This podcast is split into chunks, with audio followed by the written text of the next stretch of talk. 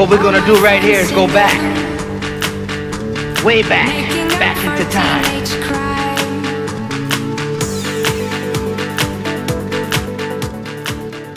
This is Johnny Walker, and we're coming back with another episode of the Freakbeat CDM podcast. And on this occasion, I have someone from the past who makes a sudden appearance. Guess who's that? Who's that? Hello, stranger. Hey, buddy. Wait, I don't think we've ever met, Johnny. We haven't? I don't think so. I only did this podcast with another schmuck. Well, the last time you were here was April. Was it April? Wow. Yeah, it was episode 103. Remember about the Visceral 2 cancelled? Oh, yeah, I know. Yeah, okay. Yeah, what happened to you? Life. Life happens. Know? So why are you here today, then? Because I'm here to meet this new guy named Johnny, or well, new guy to me, and we're here to discuss. So we're actually taking a little nostalgia trip, I think. Yeah. Starting from 2010. Yeah. Some of our favorite and the most, I guess, in our opinion, important songs of the decade. Yeah. I mean, the decade is finishing, right? So we thought we're just gonna do a kind of a flashback. Yeah. Yeah. So what are we listening to right now? Looks like who we have here. Teenage Crime, Adrian Lux. Was that the one that put it on? Because we came up with our own playlist. Well, I initially did our playlist for 2010, and then I guess you added some stuff from the playlist that I generated. Yeah. Was the song on mine? No, I don't think the song was on mine. No. So. Do you know anything about this one? Is this an Axwell song? Like did Axwell have any influence on this one? Yeah, it says including Axwell remixes.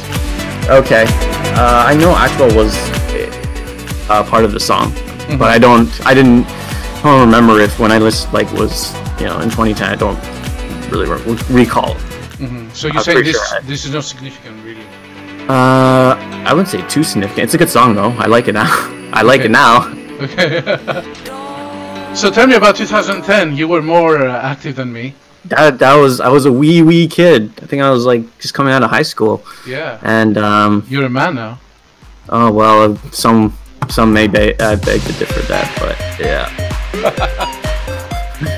So yeah, tell me what was happening in the EDM scene. I mean, North America, a lot of like Canada, so. new guys that we especially come to recognize now as staples for headlining major festivals. Mm-hmm. And definitely exploring a new sound, exploring outside of just regular house music, more into progressive, more into like bigger thumping song bangers, as a lot of us would like to call them, and festival type of music, getting crowds jumping up and down and stuff like that. This is like, I think the 2010 would be a year of music festivals where it become popularized, especially because of a lot of the Tomorrowland after movie stuff. This actually started, if you don't mind me asking you, hey Funky Bit, how are you doing? Thanks for coming to the stream. We have Funky Bit here, he's a friend of the stream. What's going on, Funky? 2010, I don't think Tomorrowland was started streaming the sets. I think it was 2012 actually.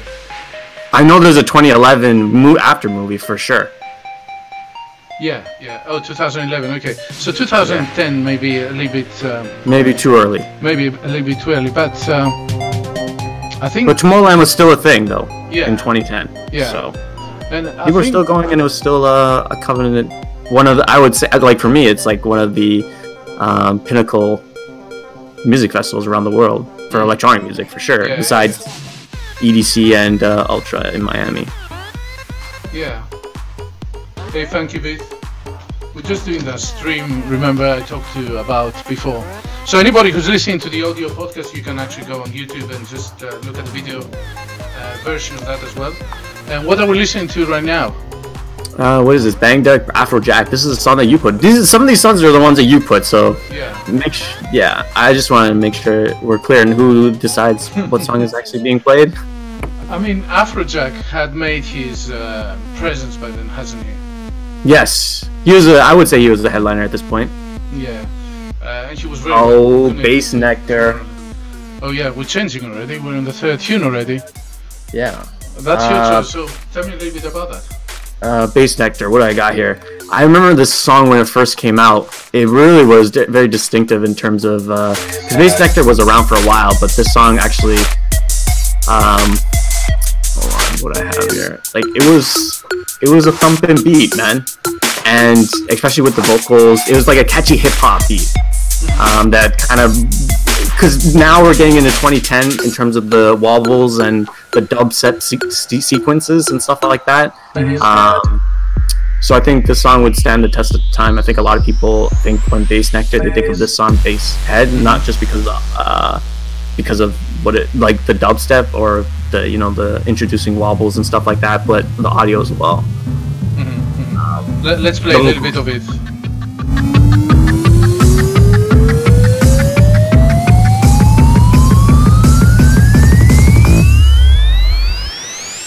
I think we're also slowing this for, especially this song, like slowing down EDM in terms of the beat per minute. Well, it's mostly dubstep, isn't it? Yeah.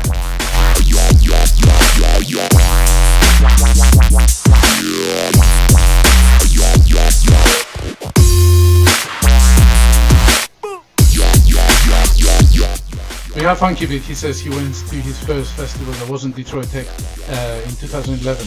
Hey, oh wow! You like Basshead and Funky Beat? I see he likes your choice. Yeah, I mean, Bassnectar is very popular even now. Like I think now they're a little bit less mainstream, but I think then this is when they're up and coming and becoming, you know, super popular and yeah. Mm-hmm, mm-hmm.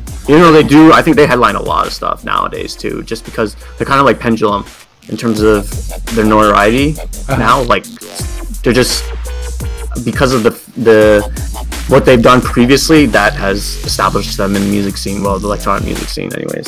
Mm-hmm. Let's listen a little bit more. Did you hear the song, Johnny, previously, before this, or no? No, I mean, at that stage, I was not into dubstep, really. I was not into this sort of music. I was more into esoteric techno, so I wasn't very much connected to the scene, to the mainstream scene at that stage. Yeah. Funky. Well, these are going to be a lot of the songs that are like, yeah, we've grown and loved. At least for me anyways. Anybody I think my age that have liked electronic music, especially electronic dance music, I started like in 2010 and early or late 2000s, you know, are gonna, it's gonna really hit a chord. And obviously these songs are not set in stone for this era, but yeah, I think they do play a significant role in terms of what a lot of artists now have become. And it's interesting looking back at like what is no longer mainstream and what is mainstream now in 2019. Yeah. How far we've come. Why do you think the music exploded at that stage? I think on the playlist, I think the advent of the way YouTube just significantly pushed, or like just people getting access to YouTube and the popularity of YouTube and just people posting stuff. Mm-hmm. Also a lot of like because of YouTube, people would have like AMVs, or they'd have like their own montage, and they would put like, you know, electronic dance music all over it. Mm-hmm. Just because it jived well, you know? Mm-hmm. So this introduced a lot of people to electronic dance music through YouTube, I think. And it was a lot getting easier to produce music too for electronic music, because everybody was just a house room producer. I think at that stage, Ableton Live came, as well as God, those instruments, I can't remember the name, that connected to Ableton Live that Madden used. Yes. So yeah, and also yeah, it's true too. Like I was just thinking about video games as well. Like if you played any of the sports games, they had a lot of electronic dance music songs on those games. Mm. And it becomes like a, you know, a slippery slope. Once you hear one song, you hear the next song, and then you hear another song. And because of YouTube, people could just listen to music so easily. They didn't have to go out and buy music, or didn't have to subscribe to something. It was just there. They could just look at it and then, or listen to it and then listen to the next song, listen to the next song. You know, it was very, very easy. And especially now where YouTube, it's a weird thing, YouTube now, with the copyright and all that shit. Yeah. Now, back then, anybody could post almost anything on YouTube besides, you know, actually pornography, but just like, you know, copyright stuff was on there. Mm. It looks like Bassnectar is really popular. DJ Baby says, he's on the stream, he says, Basshead for Bassnectar. I love Bassnectar. Thanks, man, for coming over to the stream. Stay tuned. We're gonna... Let's move on to... Yeah, we're gonna move on to something a little bit different now. Oh, we got Calvin Harris. How did you know? Well, I you know. So Calvin Harris, he's Scottish. Yes. I think he's one of the main contributors to the EDM scene, just breaking through the mainstream. Well, definitely bringing it, a lot of that stuff to North America, making it popularized on the radio. I mean, at that stage, in 2010, he had two albums out. I Created Disco in 2007 and Ready for the Weekend. That was the main breakthrough, I think. Right. And, you know, tunes like this popularized, you know, the sound to the States. Also connecting with popular artists, like pop artists, like Ellie Goulding. It is a song with Ellie Goulding. Exactly. A couple artists as well. I'm trying to think on the top of my head, but yeah, Big Sean, like later on. Yeah, him and David Guetta are definitely two of the main producers in electronic music that had popularized. Some people would say for the worse, some people would say for the better, but definitely bringing it to the mainstream. Mm-hmm. So Funky Beat, he says, finally had access to music that wasn't through the normal music label marketing. Well, that's probably a reason. And Funky Beat, he says, Calvin should be #1 DJ every year. DJ Baby, well, this is one. This is I don't know about that. Yeah, I'm talking to the people in the stream. This is one of the mainstream tunes of Calvin Harris that came out in 2010. As we were saying, he's part of why EDM became so big in the States. Yes, him and David Guetta. Those two guys. We're coming to that later on. Yeah. Let's listen to a few seconds and then move forward. I don't think this was a huge year for Calvin Harris though. Like, I mean, I think his other songs are more popular than this one. I mean, 2009 was his second album, if you remember. Yeah, and then he had the Motion album, which was really good. I think that's 2013. We were getting to the pinnacle of Big Room. Yes. The apex of that. Yeah, okay. That was. We'll listen to a few seconds, right? You know better than I do.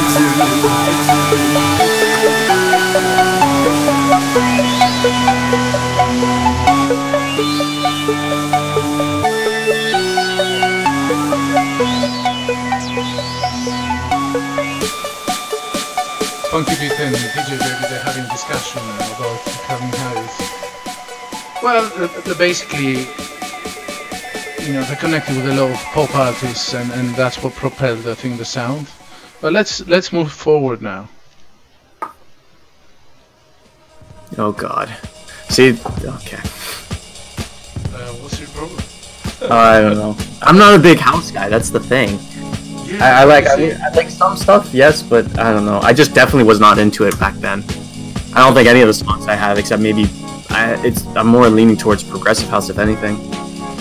But you see, this is one of the main, it's one of the strongest albums of 2010. I know it's not commercial, probably people don't know it, but I put it in there just to increase the awareness. It's one of my favorite albums of that time. Really? Yeah, let's listen to it for a little while.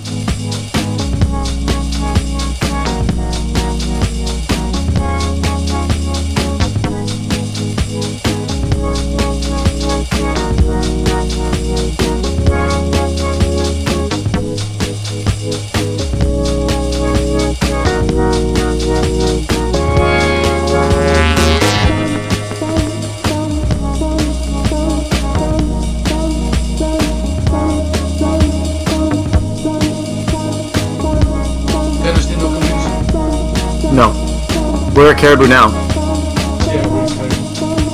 No, I said, where is Caribou now? I don't know. I don't know. Are they, like, I don't know Caribou, do they, is this a one-hit wonder, or what?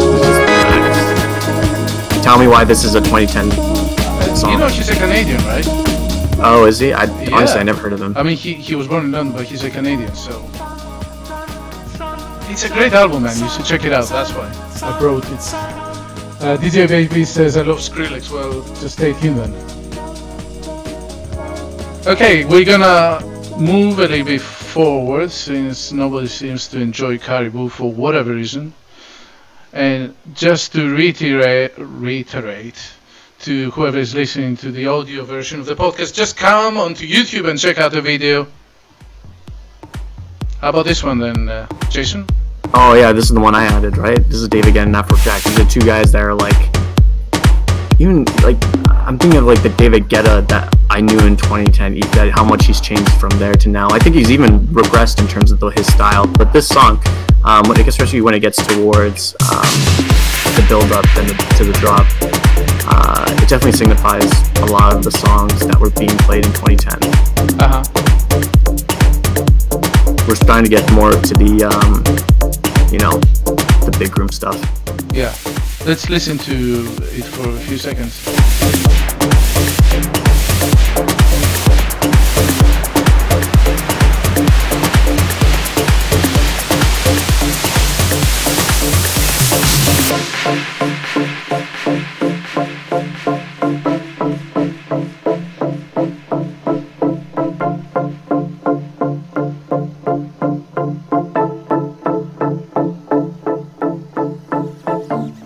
DJ Baby doesn't like David Guetta. Well, you have to remember that the way we chose these tunes is not whether we like these artists or not, but whether they made impact. So the main idea is that we're looking back at the decade. Every week we'll do a year, hopefully. Well, I would also say we like these tunes as well. I mean, we do like some, but what I'm trying to say is to DJ Baby, we may not necessarily like all the artists on this playlist, but I think they're important to showcase because they made an impact to the scene, and that's why they're there.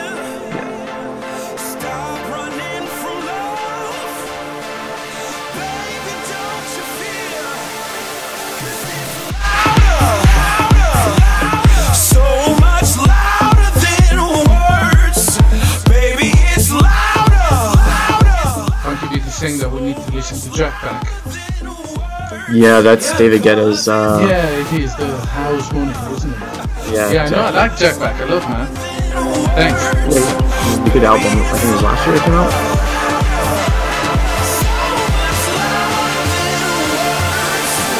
I think it's also because early 2015 and stuff like that to 2017, he caught a lot of flack. I think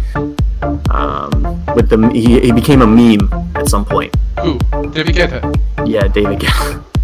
Remember, there's that video of him zoning out at, I think it was Tomorrowland? Oh, yes. Yeah, so. But I think he's brought himself back. 2018, I think, was a great year for him.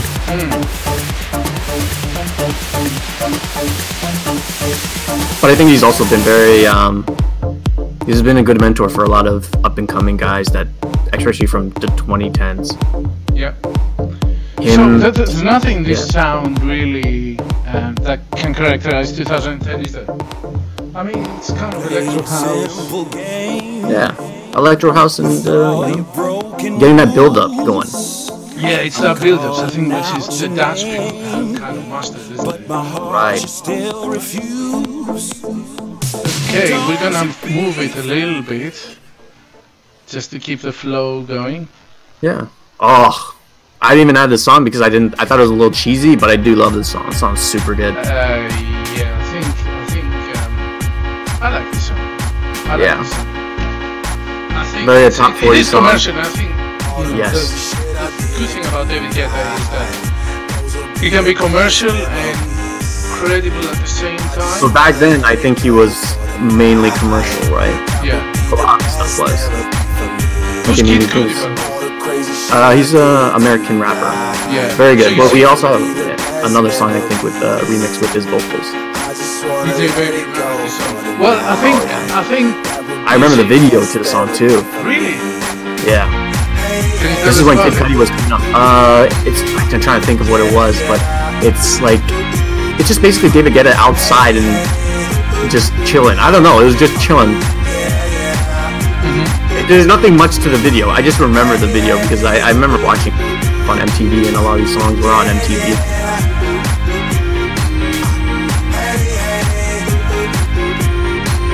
And it was less about the club scene too, I think. A lot less, you said, or a lot? A little bit less. In America. Anyways, in North America. I don't think that the scene didn't explode until 2010 in the States, right? Yeah. When basically they proclaimed that EDM is the new rock and roll. Yeah. Those would be the best memories. I just wanna let it go for tonight. That would be the best therapy. Like, you need to look at the cover art for this song. Look how many other big name artists he worked with that featured. will.i.am, LMFAO, Rihanna, Fergie, Akon, Black Eyed Peas, all American artists for the most part. Yeah, it's almost like there was a plan there. Oh yeah, definitely. It's great. There was a plan for Europe to expand to the States and just make this music popular there. Yeah. Or it could have been someone in the States thinking that, making this is a good way to connect, electronic music to popular music and putting it on the radio. I can't remember which album this is from. This is One More Love. I'm looking at the cover art right now. Oh, yeah. That was when David Guetta was long in her hair. Okay, let's try to move to the next one, to something a little bit more serious for you guys. Hope boy. Like, what a great album too. Man. Deadmau5. Deadmau5. You know what, Deadmau5, at that stage, he had 5 albums out.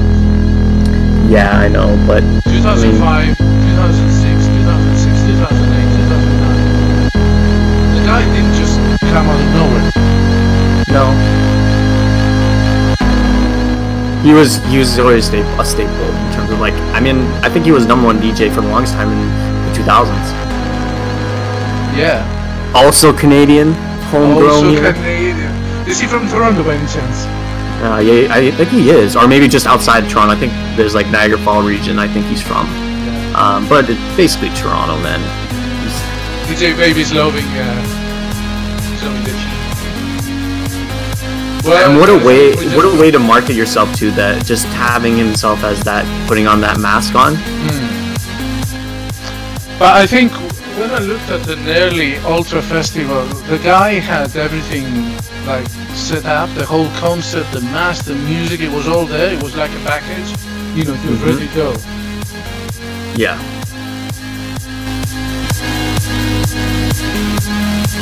We don't enjoy this big water stream people and us.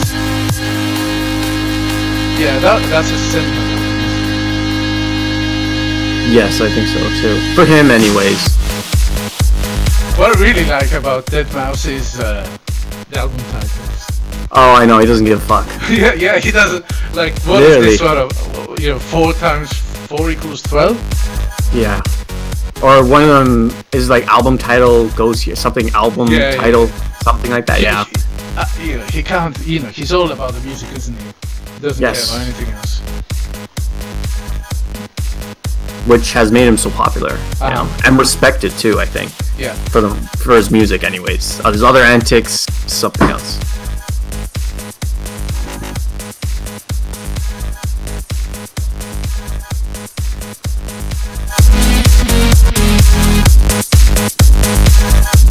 Do we have another Deadmau5? Yeah, we do have another Deadmau5 song. Yeah. I think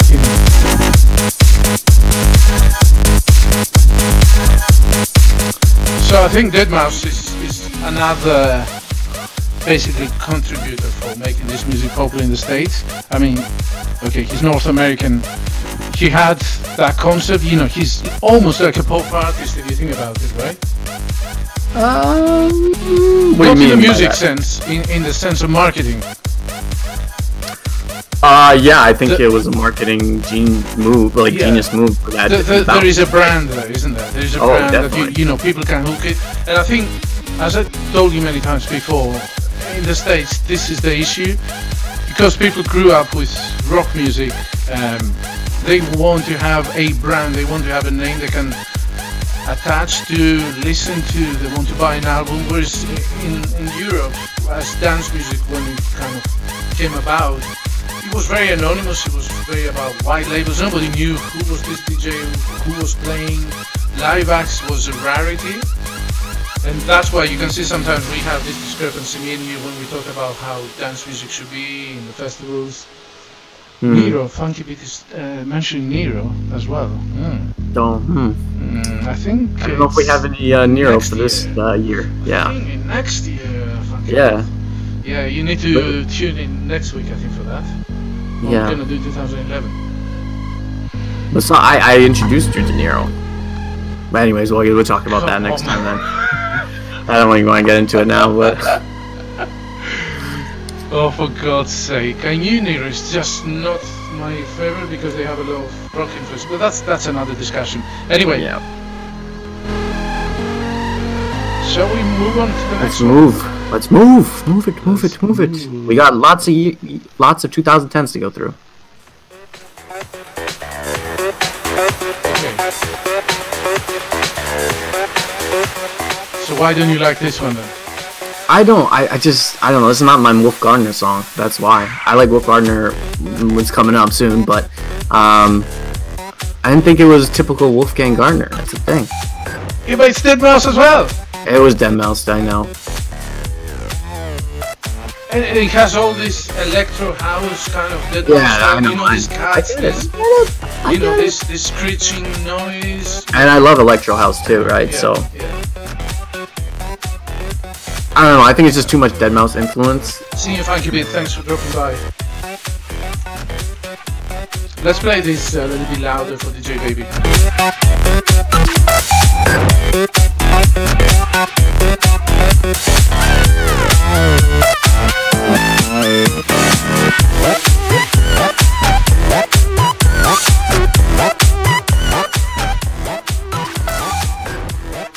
I don't know, for me the song is kind of forgettable, but okay, yeah. Who put this song on here? Who put this song on here? I put this on. This was my choice because I know. I think characterizes the sound of 2010 very well.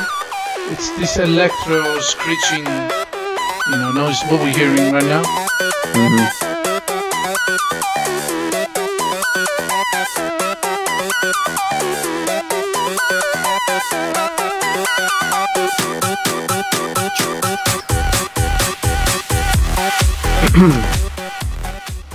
Okay, we're gonna move to something a little bit more mainstream. Oh, we're doing 3 Deadmau5 songs in a row. Like this song is his. This is his Sistine Chapel, man. Why do you say that?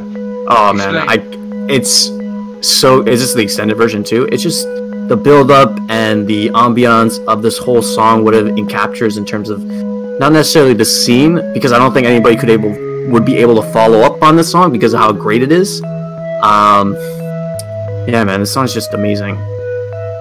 Tell me about that song. What do you remember? Or you guys in the stream, what do you remember when it first came out? What did I'm just trying to think of what I remember. I don't think I was introduced to the song, to be honest with you, till like 2012.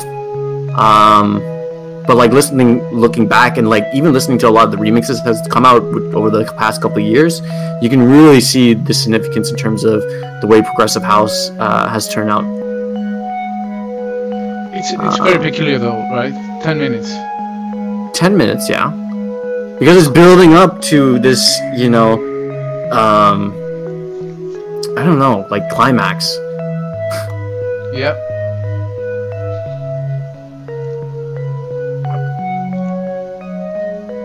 And it's very beautiful, like compared to his other, like he has other, like Ghost and Spirits or Ghost and Stuff. Like that song's great, but it's not. I wouldn't say it's beautiful. I think the song's very beautiful and yeah, and very orchestral. Yes. Okay, let's listen a little bit of the build-up.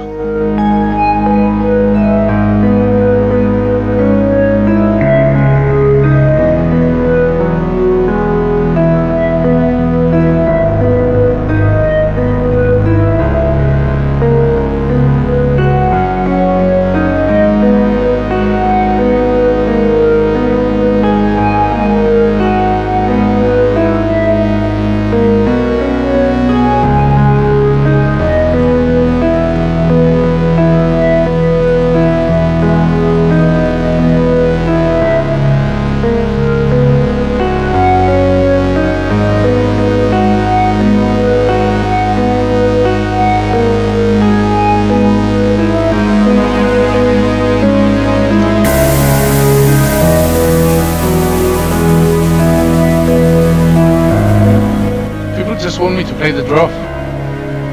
Well, I don't think it's fair to do that, to be honest with you. It is great. Like, I think this whole extended version is the point of the song. Start from finish. Oh no, you can just, when it gets to the, you can skip it if you want. I'm just saying it's the whole package. And it kind of breaks our conception of, you know, electronic music where it's quick, like it gets to the build-up within the next minute or two, right? Yeah. Especially in that generation where we listen to a lot of radio edit stuff, where we don't get much of the original mix. I mean, it's nice to appreciate the entirety of what an artist can do. Not just, hey, let's just go to the drop and just listen to the drop. People in the stream are having a disagreement right now about it. Oh, okay. I don't know if you're looking at the comments.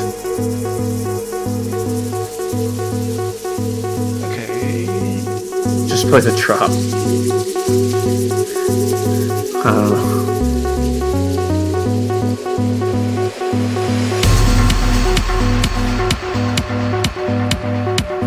So yeah, I guess that's also a problem with progressive house, is because it doesn't lead up to the drop very quick sometimes. Well, there's no drop at all. That's the whole point of progressive house. Well, it's it does lead to a crescendo at some point, though. Like, if you look at even Eric Prydz and his opus. Yes, it does. Like, that's the name of the song, too, right? That was a great song. Mm.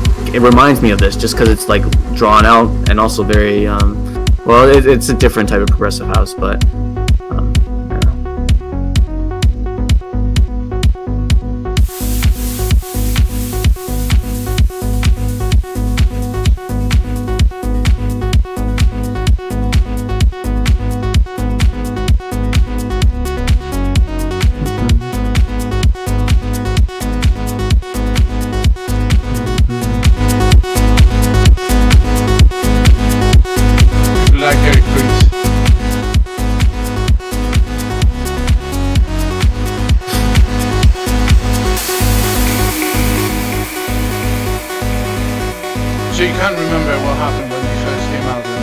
I can't, to be honest with you. I mean, it technically came out 2009, I think the end of that year.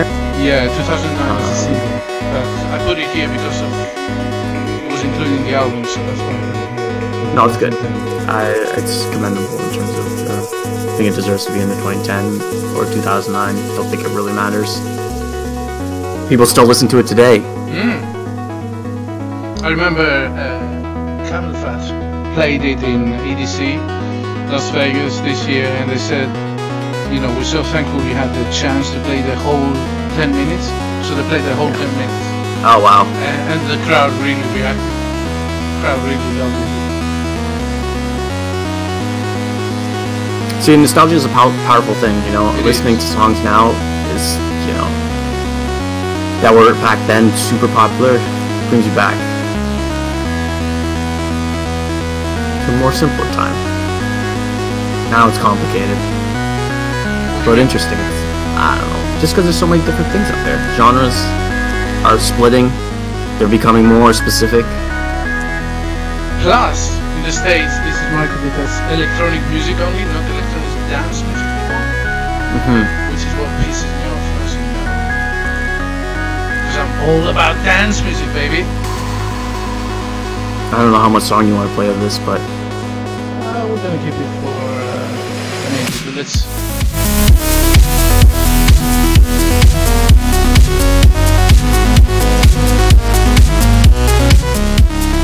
I think people have got the ceremony now, okay. It's all about the serotonin, isn't it? Oh, it's lovely. Let's move on. Oh boy. Alright, explain yourself. Just happy to explain. Great house tune from 2010. Nice. Dennis Ferrer. I mean, maybe it wasn't big.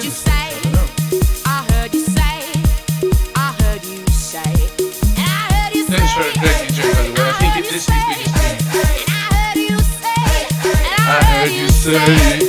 I heard you say. Mine was disappointing in 2010. It was just a hit. I'm not saying it was important. You know, house music has been there forever. It's just a hit that just reminds me of 2010 quite a lot. You got to sit tight, close your eyes, and let your head roll. No, DJ Baby, the song should be played for people that have insomnia. What was that? No.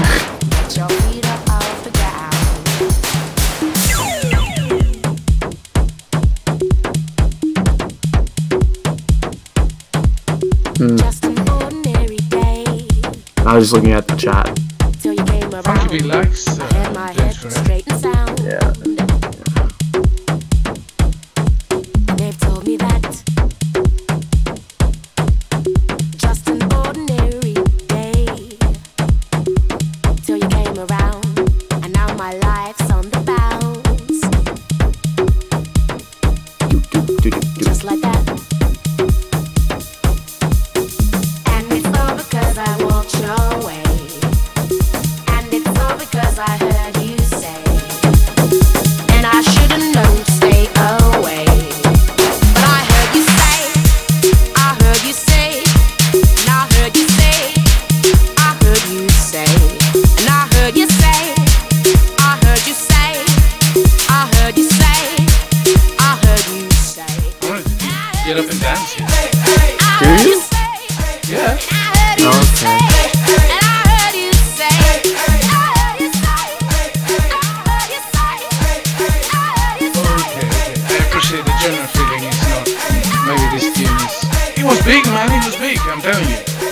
Maybe not that popular in the States.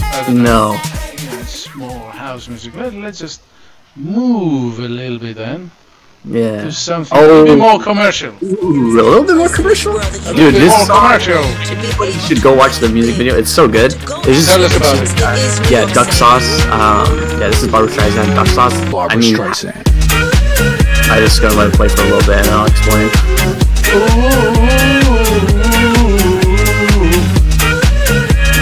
It's just so catchy. Barbra Streisand. Okay, so what is the sample? Well, it's from what, the Woo Woo thing? Yeah. Or Barbra Streisand? Yeah.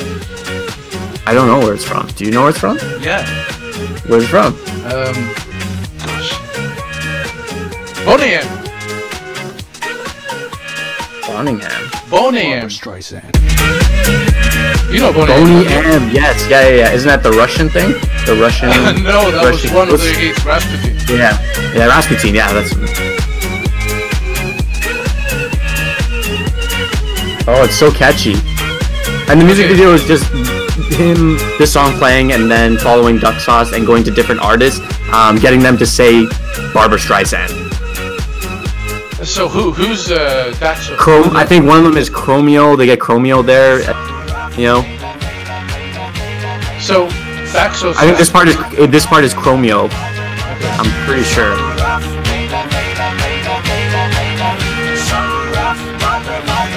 And then they have one of the people in Duck Sauce dressing up as Barbra Streisand on I think in New York in one of the near Manhattan on the lake, just singing Barbra Streisand. All right.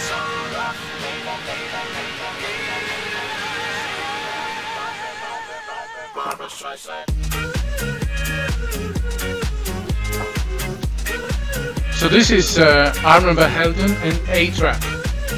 Yes, A-Trak, that's right. That's A-Trak. Who is A-Trak, very famous now DJ. Armand Van Helden is even more famous. Is he? Oh yeah, well, I know A-Trak more. 2019, but when the guy has generated massive hits, you know, between 2000 and 2010. Funky Beat agrees with me about Armand Van Helden. You know, Armand Van Helden actually started the UK Garage scene, when he remixed Tori Amos' Professional Window. Damn song. Let me play something here for you guys. What we're gonna do right here is go back, way back. I think also this was in one of the sports video games as well. Yeah, pretty sure. This is in like the 2011 like FIFA or something like that. Anyway, that's more of a crossover hit. I mean, this doesn't necessarily characterize 2010, although it's released in 2010. What I'm trying to say is nobody can say that this is the sound of 2010, correct? No, of course not. It's very commercial, that's for sure. Yeah. But everybody, it's a very iconic song. Yeah, you might want to guess. The ending is a little weird on the actual song, on the actual record. Oh, we have a remix this time. I think the first. So what do you think about this? It's a Bassnectar song, another Bassnectar one. Say about this one.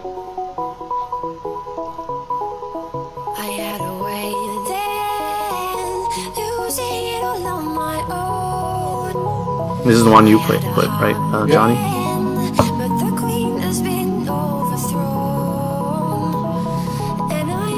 Do you like Ellie Goulding? I do. I think she has a great voice for electronic dance music. Great vocals. Yep, it's the Bassnectar remix, DJ Baby. Do you like that? Let's listen to music. You show the lights that story, turn to stone, shining when I'm alive. Bring on 2010 vibes!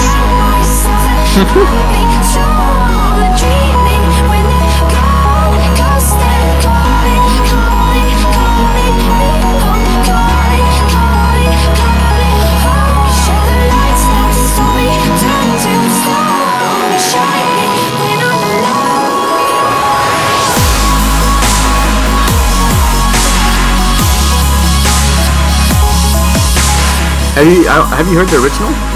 This definitely the original is very lacking if you hear this version. Yeah, but this one has a great voice, right? Oh yeah, I know, it has everything. That's why it's short. DJ Baby says the original song when it came out, it was a nightmare. That's all I heard on the radio. Well, it was really popular, wasn't it? Oh yeah, yeah, the original or this one?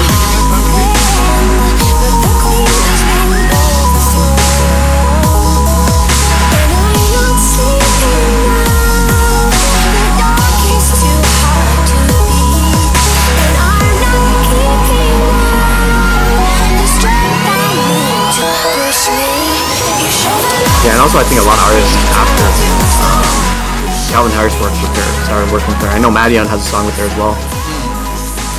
Yeah, she can dance with her.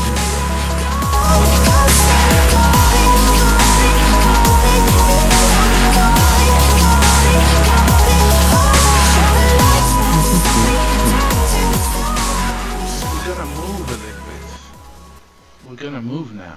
Where are we at now? Oh. Swedish Mob. Swedish House Mafia. Well, almost. Almost. Could have been half of them.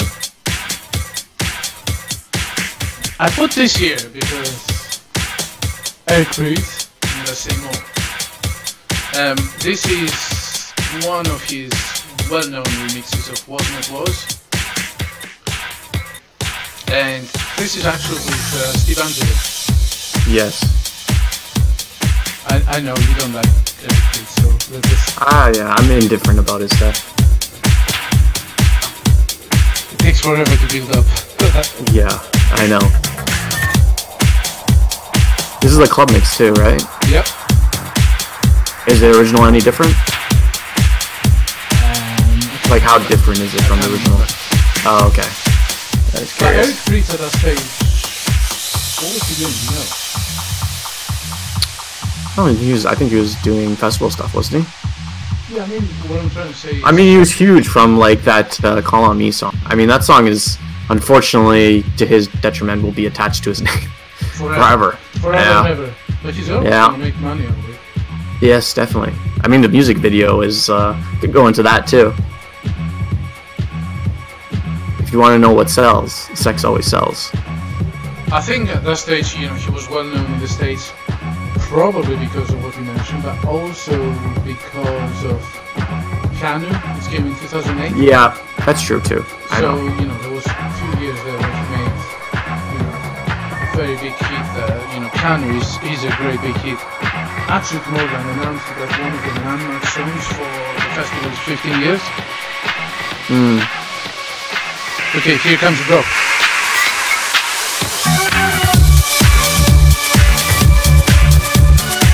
Kinda a little bit funky.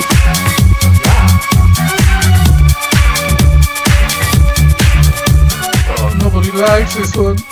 Yeah, people are like ... No response. Come on, guys. Surely you like a little bit of, you know, funkiness and. Okay, fine. I'm getting the. It's just not hitting, man. Sometimes you gotta walk away. You gotta walk away. Not all of them can be winners. Oh. Okay. Let's go. Turn this one up. Why? Turn this one up. Why? Man, this is I Can't Stop by Flux Pavilion. What's the significance of this one? Oh man, this is the coming of definitely a Flux Pavilion. Even though he was around for a little bit, but anybody that knows. Flux, you know, this was truly an original sound, man, and he was developing this genre with tweaks to this, like the wobbles.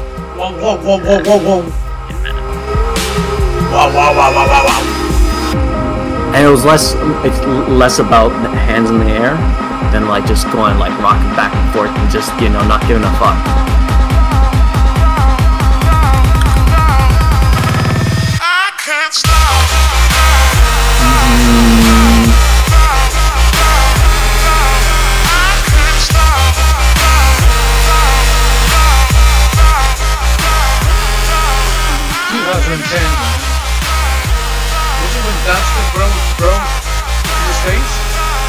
I wouldn't say necessarily broke, but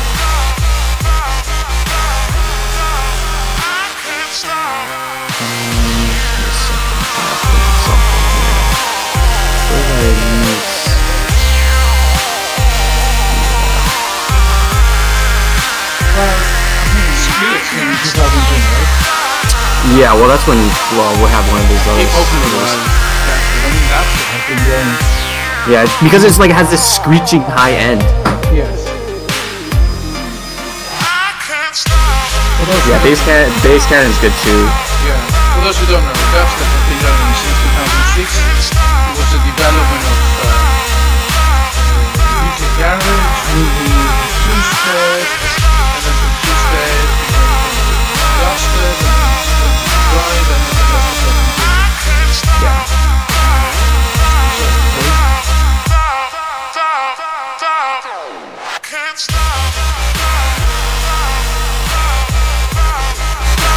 Yeah. I'm gonna keep this a little more. But I can't stop, man. I can't stop listening.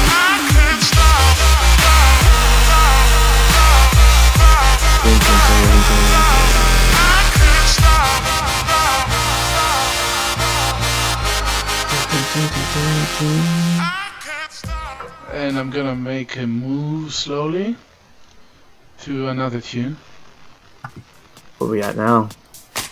Oh, we got Kaskade, of course. Kaskade. Is one I put. Kaskade. When did you first hear about Kaskade? Kaskade? Yeah. Sometime. Because he's American, that's why. That's why I'm kind of curious. No, sometime this 2014. Sorry, 2014. Okay. So quite late.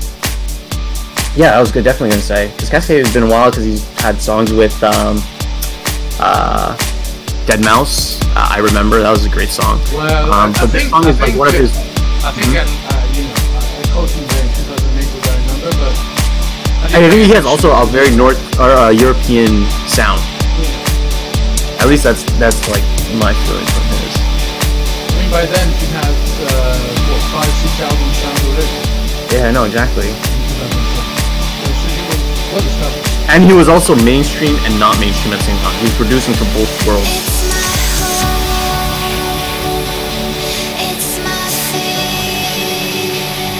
And they're using soothing vocals, this nice progressive house movement. I must say, Kaskade's Redux 3 is one of my very favorite albums of 2010. I was so glad that we didn't see it in Las Vegas this year because of the sandstorm. Oh, okay. Yeah, man, it was like crazy. That sandstorm.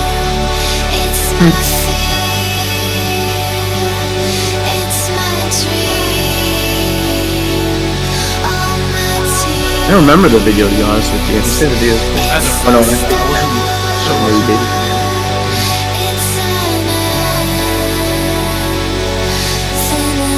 See, it's like we're getting this long form of progressive house. Mm. See, look, this one, he's also 7 minutes long. Even though it says extended this, but extended mix.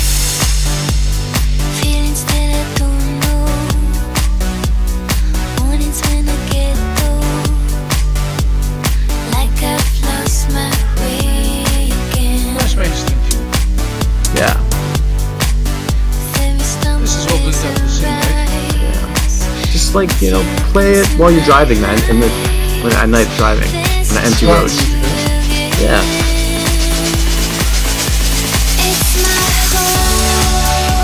It all depends whether I can find that Spotify is one of these, I'm afraid, so I can't find that. I appreciate it about other people. I'm gonna make a move, man. Alright. Oh! Get out the way! I'm gonna make a move. This is a festival favorite, the next one. Oh. Are we sure this song came out in 2010? Did you properly vet this? Man, please don't. Did you properly vet this? Okay? I think yes. Did you properly vet this? I'm gonna have to check that. Check it out. Because I'm pretty sure I have it. Okay. Come on, tell us a little bit about this one. Oh man, this is a great song. It is so juxtaposition to the original. Like the original is slow, drawn out, and then this song is just like, oh my god, this is like a banger, man. If you want to get a club moving, play this song, man, and everybody, and it's a sing-along song too. Everybody sings along to fuck that. Yeah, you just turn it down a little bit, and hear everybody say it. And also was I can't remember. It was like there's like a house party movie that used this song as their main thing, their main for the soundtrack. I think why do you think this tune is popular? I think the vocals and like the like kind of the synth, the electro house. Yeah, but it's not like the most catchy tune ever, right? I don't know, that's debatable. And like also like kind of goes with what Steve Aoki was started to become like this party where people would just the cake guy throwing cakes at people, jumping into the crowd and all that stuff. Almost like his signature tune, right? Oh yeah, exactly. Just like go, man.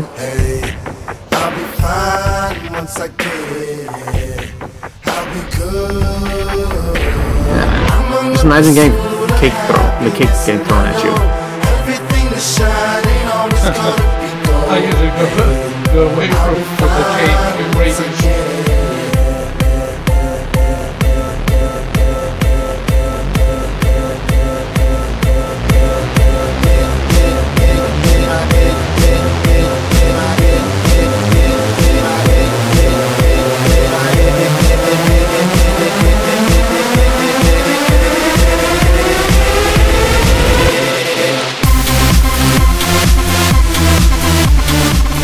By the way, that synth sound is called Dungeon Cooper sound.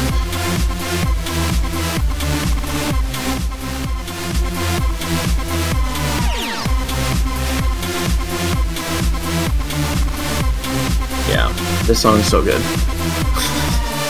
Okay. So we move on. Let's make a move. Who do we have here? Laidback Luke and Digital. I was wondering if we'd ever have a Laidback song. Considering he's more of a DJ than actual producer. People know him more as a DJ, I would say, than a producer, even though he has a couple hits. I mean, he has made productions, but I don't think he has made this huge hit. Yeah, he's always been around. People know Laidback Luke. Around, yeah. The reason I put him here is because this almost signifies the past equality and the marrying between the Dutch school sound with the American sound. So that's why, you know, you have Laidback Luke and you have Diplo at the same time. So you know how this is kind of the transition of sound from Europe to the States. And this is when Diplo was mainly focused on electronic dance. Yeah. He's back in the house right now in 2019.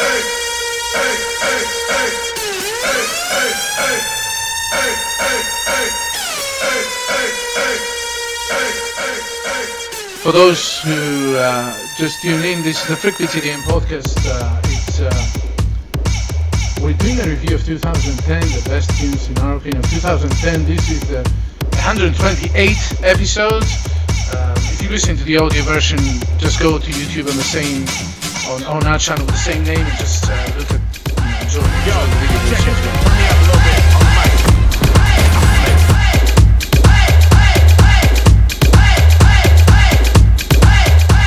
Any reaction about this one? I didn't put it on mine. I didn't put the. I didn't even know the song, so. Okay. Sorry. Let's move on then. Let's move on to something a little bit more commercial. What do you have to say about this one? Oh yeah. Okay. Hello. Yeah. This is very commercial, and I love the. I would definitely try to move the video of this one. This is like Martin Solveig versus what's that guy's name? Another French DJ, and they're basically playing tennis. And it shows who's ranked in terms of the number one in the world. And then there's this girl on the side. Oh man, there's a lot of things back crazy memories. That there's this girl on the side that Martin Solveig's trying to impress, and then eventually the girl is meeting up with another the actual tennis player, the Joker. And she walks away with him, and poor Solveig just gets disqualified. He just leaves. He doesn't want to finish anymore in a tennis match because his girl is leaving with another man. Damn, this is a whole story, dude. Yeah, sorry. It's actually a good video. It just kind of stuck with me in my head. You're into the videos, right? Yeah. Like back then, I was like into the music videos. Yeah, it was a good music video, I thought. Because it got me wondering about, like, okay, if these, because they actually had ranked who, like, how far. I wish I could remember the other DJ that he was facing, but he was facing another DJ.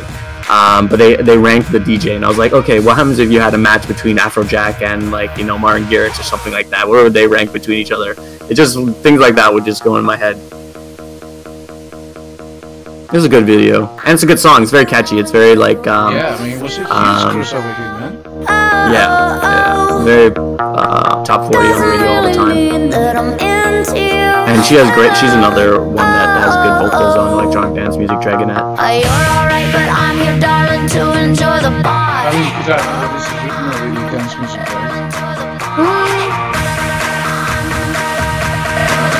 is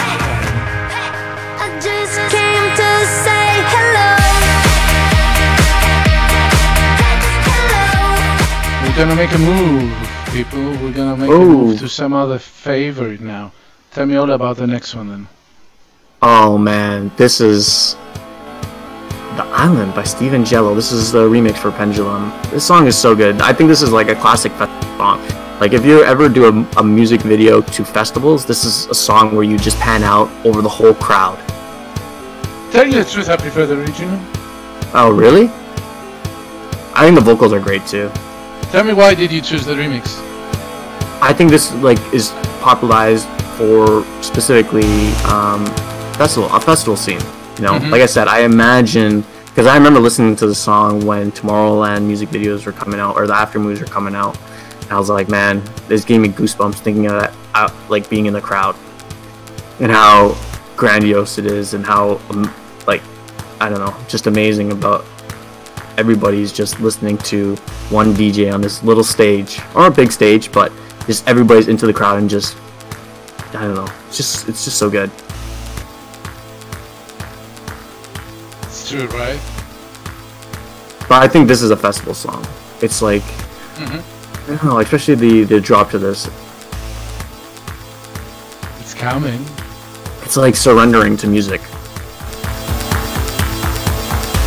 Letting it take over.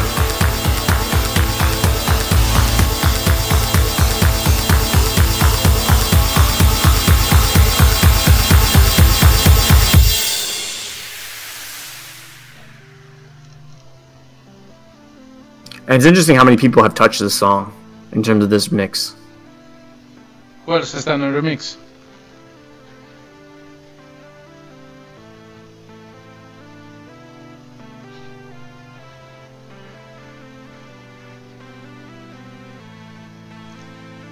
Mm-hmm. Mm-hmm.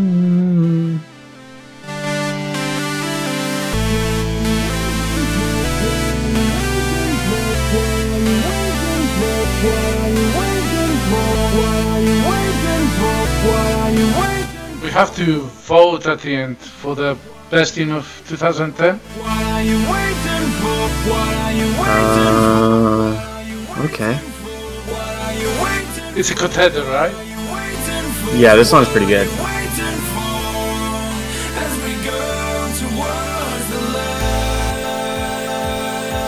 I think it's also introducing the world to the electronic music dance festival scenes.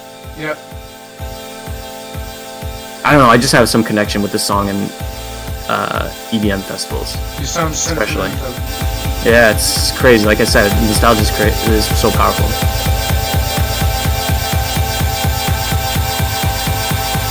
I have to turn up my volume for this. What are you waiting for?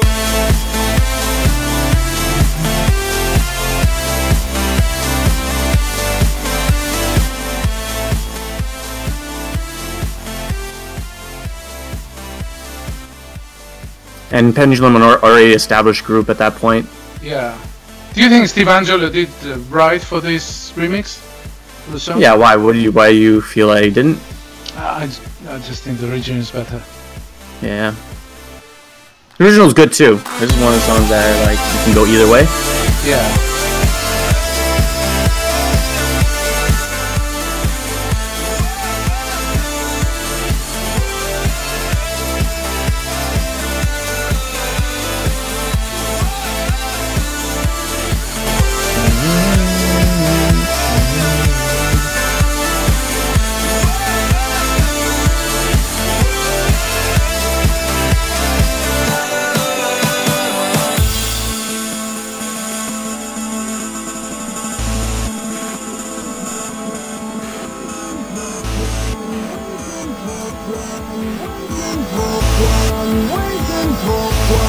What are you waiting for?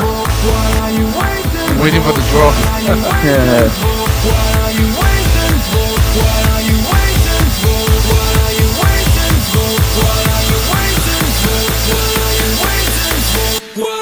waiting for?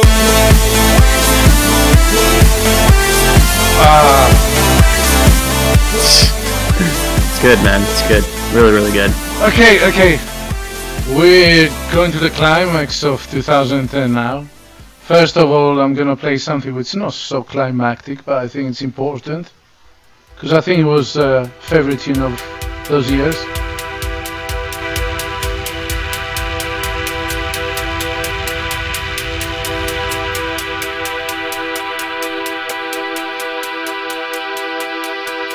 Anything to add on this? I don't know this song, to be honest with you. No, you and Eric Prydz don't go along. I don't know, man. I find him such a bore. Just listen, man. Okay. Magic. Is it magic? Hands in the air. Should I just grab a pillow and blanket? Oh. Come on, dude, I can dance now. Okay. Classic. Is it classic? Classic. Okay. 2010, listen to the sound.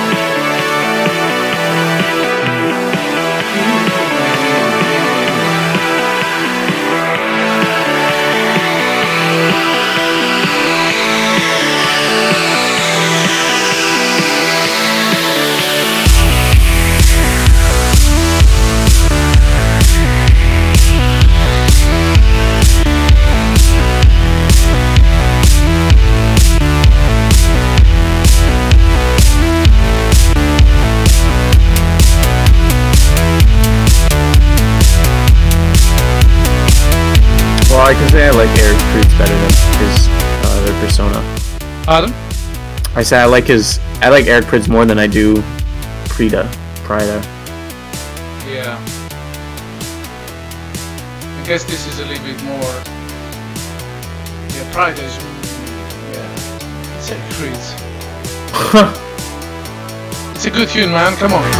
Okay, it's okay. I mean, it's fucking. Party pooper. Yeah, I'm sorry, man. It's like bring on call on me, and then give me a call. Okay, we're gonna head to something now. We're reaching the climax of 2010, so I hope people are still with us. Oh, great vocals in the song too. Tell me about what happened with Skrillex.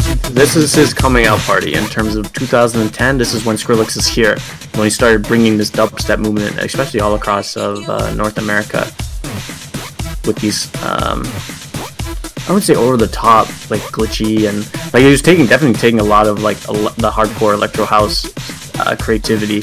And mixing it with the dubstep.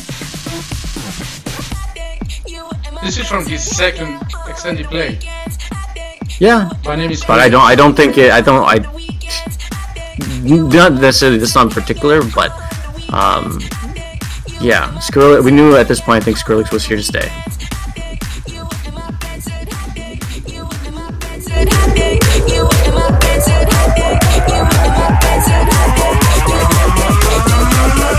And dubstep popularity was climbing. Yeah.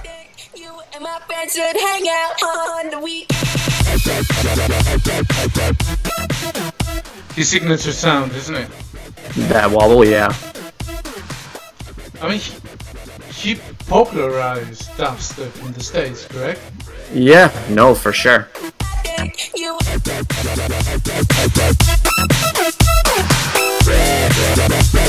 lot of his stuff is very melodic, but it's still dub. It's like it's crazy how he can like. Usually, you don't think of dubstep as super melodic. Yeah.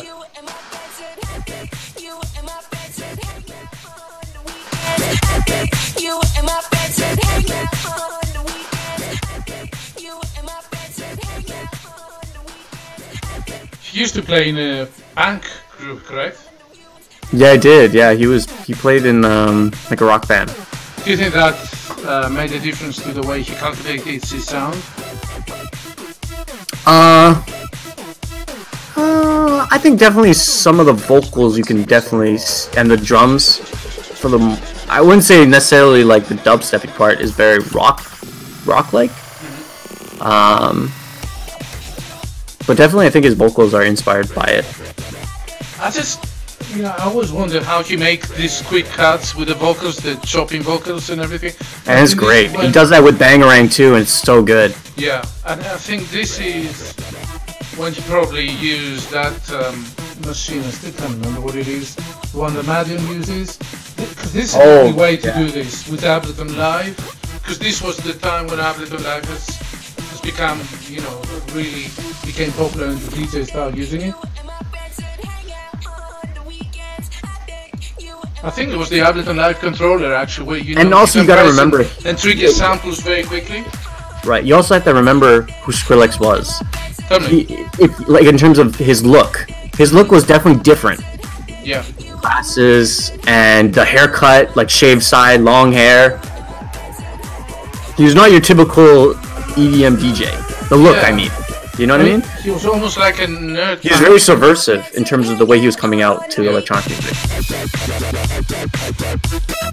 I mean, this is, when people make music these days, this is a prime example of what you need to do to stand out. You need to cultivate your own sound. I mean, I'm not saying that he invented dubstep, but at that stage in the UK, dubstep was kind of rubbish. Because it was very, very esoteric, very inward-looking, And we can I was gonna say we can thank Skrillex for bringing up a lot of other great North American artists. Guys that he went out with. I mean, we'll go through those artists in the next coming years, but he brought up a lot of guys with him going on his tour that have become main stage for a lot of favorites of a lot of our songs. And this is why EDM, I think, happened in the States. So you have Calvin Harris, you have David Guetta, you have Deadmau5, mm-hmm. you have, you know, maybe Kaskade or Eric Prydz, you have Skrillex. Yes. And this was the antithesis of him. He seemed like he was the bad guy then. Yeah. So when all these people come together and they make great music, they break into a new country, into a new continent, you know, they make things happen. And this is what needs to happen in 2020. I think we're lacking this. Yeah. And I think this is, I don't know if I think this would be 1B to my 1A of top Skrillex songs. Mm-hmm. I think 1A is probably Bangarang. But this is a very close second, because I think this Scary Monster and Nice Birds is a more well-rounded song. Including, like, you know, old school video game music and with thick bass lines. Yeah.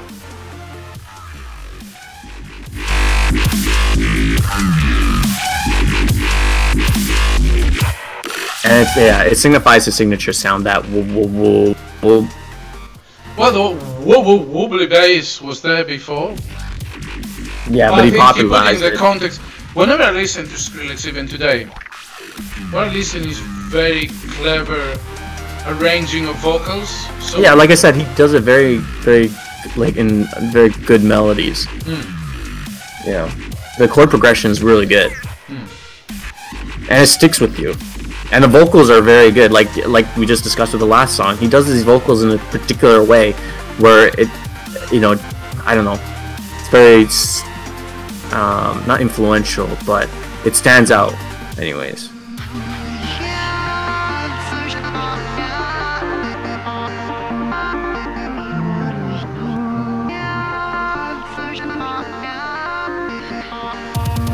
And it's weird, because this song I would consider a classic. It doesn't get played a lot in terms of, like, repeat value.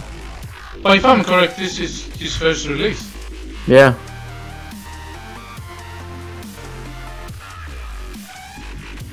But in terms of, like, other people playing this song, you don't hear it a lot. Yeah. There's also two remixes for this one from Zed and one from Zed, which is great.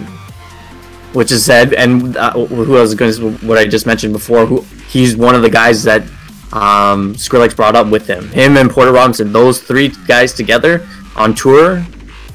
Wow. Yeah. Must have been an amazing lineup, man. So, do you know where this was released? What do you mean, where? Which label? No, I don't. Mousetrap. Oh, right. Weird. I didn't, considering. Not necessarily the beef that they had, but the distaste that Deadmau5 has for dubstep. Yeah, but he probably saw this artist, right? This new artist, and he, you know, he understood this would be a winning tune or album or extended play.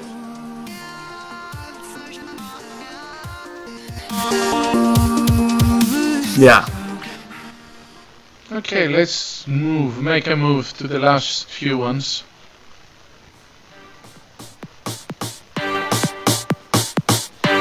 Ooh. We got in the SHM and Knife Party.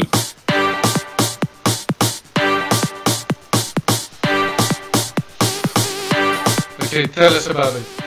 Tell us about which one? Knife Party or SHM or this song? SHM. Okay, we got Mr. Swedish House. You know, Eric Prydz was so close. Either you told me or I don't know. I read somewhere that he was very, very close to joining Swedish House Mafia. Yeah. It's kind of crazy. Thank God he did. Yeah, well, I don't know. That's debatable. Who knows? He could have been the mesh, the glue that could have helped them stay stuck together. Anyway, tell me about the significance. Like, what was the impact? Well, these are the guys that are from Pendulum, right? Night Party. This is the first time we hear one of the times that we hear Swedish House Mafia all together with Axwell, Sebastian Ingrosso, and Steven Jello. Mm-hmm. Because they were established artists on their own, right? Exactly, and they're like, yeah, let's all team up and create Swedish House Mafia, and kind of started a movement of this not necessarily festival, but I don't know, how would you describe their music? What genre, exact genre would you say? Because I don't know if I would put them in electro house either. Well, something between electro house and some people would call it progressive house, but I would disagree. I would disagree with that too. I think electro house, considering it adds a drop to it, that's why. Yeah, but this is the beginning, I think, of the big room sound. Yes. These are the roots of the big room. These tunes are the ones that... Oh, and the drop is so good too. Yeah. And the vocal bit, the vocal sample.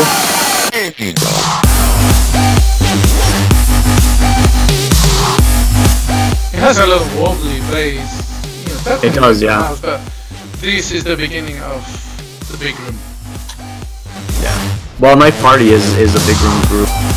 That was Pendulum's persona for big room music. I'm surprised this became such a big hit. Why? It doesn't have a lot of vocals, so yeah. But there you go. It's very catchy. It's very catchy. They still play it. Mm. All I think Axwell and Grosso, they play this time in their sets. Mm. Yeah.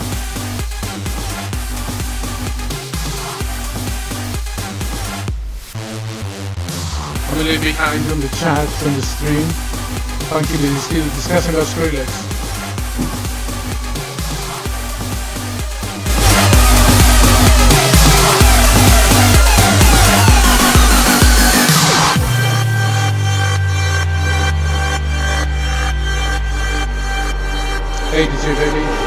Don't stop, turn that up, take it higher. Take this mother up, start a riot. Don't stop, turn that up, take it higher. Take this mother up, start a riot. There's a glitch inside my system, rushing through my whole existence. I don't think people, also this was, I think, on the periphery in terms of the top Swedish house music, like one of the ASHM's popular songs. Like it's not one of their huge popular songs, I don't think, compared to others. Yes. Like Don't Worry Child and like one, I think. Because I think this is 2010. Yeah, I had it on the list too. For electronic dance music, this definitely would make a list. It'd probably be in my top 5 out of the whole 2010. I think the next one is probably more significant. Yes. If I think of the one that you're going to turn next, I think I remember the music video too. It's pretty good. I like the music video. Okay, I'm going to make a move. Slowly to the next one.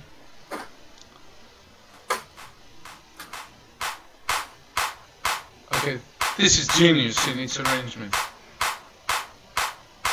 Yeah. Genius.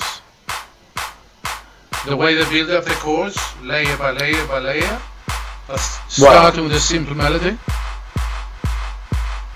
The thing about it is that, watch the music video, they use this thing called OP1. Yes, I know OP1.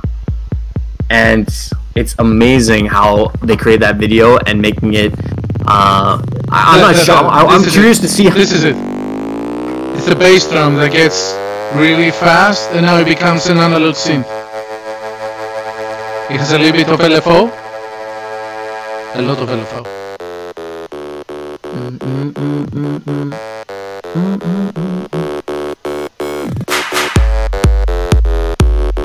I wonder if they created it all on that thing, on that OP1. No, of course not. But it's pretty crazy how they made that music video though, to make it seem like they created it on it. Yeah, you can make any sounds. You can morph any sound on an analog synth the way you want. Apparently the OP1 is really, really expensive synth. It is. Yeah.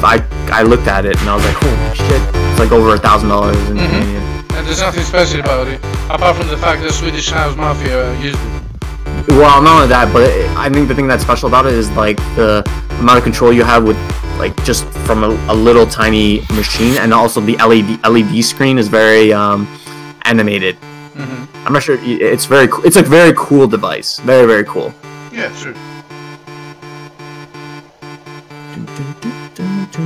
Does this have Pharrell's vocals on it or no?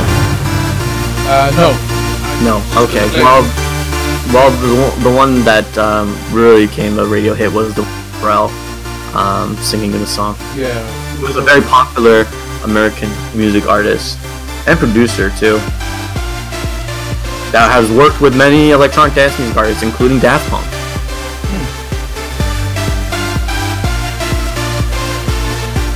It's like the layers of the synths, how they layer it. It's very good. It's really good. It's probably top three Swedish House Mafia song.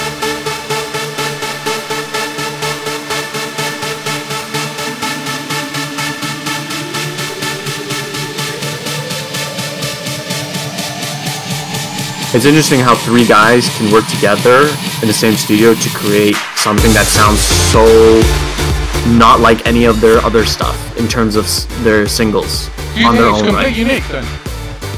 I think Swedish House Mafia is unique from Axwell, Sebastian Ingrosso, and Steven Jello. You don't think anybody has a dominant sound? No, I don't think so, to be honest with you.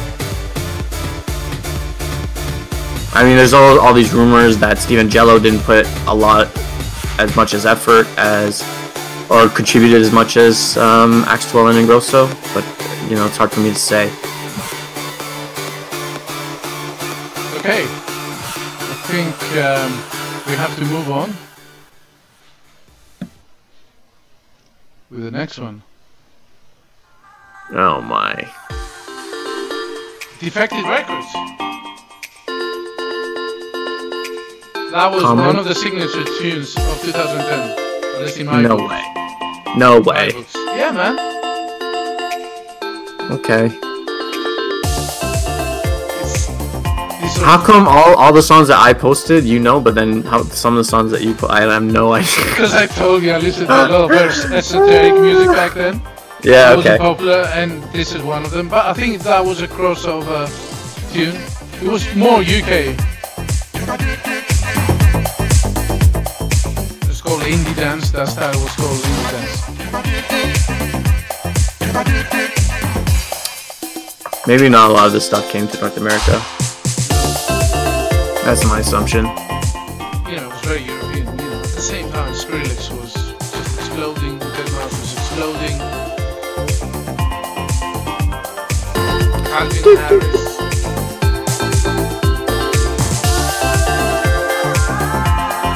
I mean, this is almost like. But you can see why this would never make radio. Sorry? You can see why this would never make radio, like especially top 40 stuff. It would never? Yeah. To tell you the truth, I don't have the numbers, but I think you made BBC Radio. Oh, okay. Well, I mean North American, like Billboard. Yeah. It doesn't have vocals, man. That's the problem with not having it. It's that you'll never become, especially on like terrestrial radio, you'll never. That's it. Yeah. Okay, we're gonna finish with another tune. I had another one, but I think. You want to go, so we're just gonna finish on a high, and I'm gonna play the whole tune, and you tell me all about it. Okay? Oh, okay, go ahead. Last one, guys. 2010. This is it. Wow.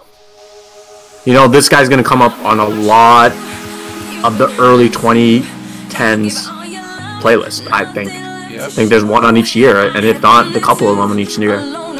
I mean, this is when Tim Berg was turning into Avicii. Yeah. You know? And I think that's important in terms of the distinction between Tim Berg and Avicii. This is when he was becoming, like, known, basically, across all EDM and pop music. Why do you think he made this transition? Why? I think it was just a natural transition for him. Because he was so meticulous about his vocals. So I think any song that you hear from him, I think he has a great influence of what he wants with the vocals. And I think he's one of the top electronic dance music for production for piano. Like, piano chord progression, I think, is very distinct sound for him. And it means a lot. Like, I mean, you know, I don't necessarily say it's too bad. Like, I mean, we lost one of the good ones, you know? Yeah, I mean, he contributed a lot. Yeah, I would say. Fan, yeah, your mind. The way he structures the songs. If you see them from a pop point of view, I think he's masterful. fact I don't like him or my style doesn't mean anything. I think it hits a lot of people's chord. Like, his songs hit a lot of people's. Like, it's very pleasing to. Not one's gonna say generic, but it's very pleasing to the ears for most people. Most people could turn on that doesn't listen to electronic music can listen to EDM or listen to an Avicii song and be like, hey, I like this, you know? It's pleasing to the ears. Yes. It's very cleverly done. It's very masterfully done. Yeah. I think that was one of his points that I think one of the main things he wanted with his music, that everybody would like his music. Like, he was not a perfectionist, but he wanted everybody to enjoy his music, regardless of, you know, if you liked electronic music or not. He just wanted everybody to like it. And I think he did a great job with that. I think he did that. Yeah. His legacy will always be that, right? Not because he died, because I think he achieved a level of penetration into a very broad audience. Yes. And it's not necessarily selling out or anything like that. And I don't think he did sell out at all with any of his music that he did. No.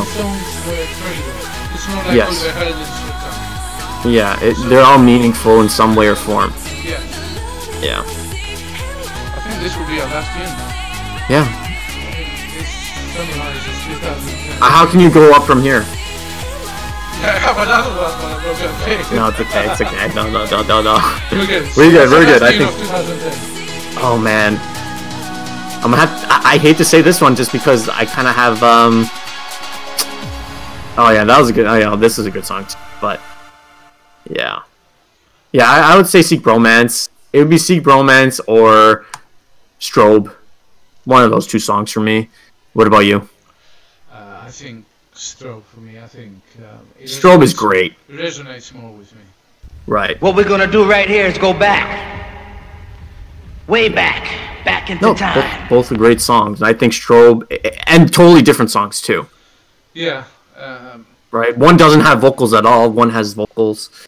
I just wonder what. I don't think two guys who had different points of view in electronic dance too. I think. Yeah. Yeah. Yeah.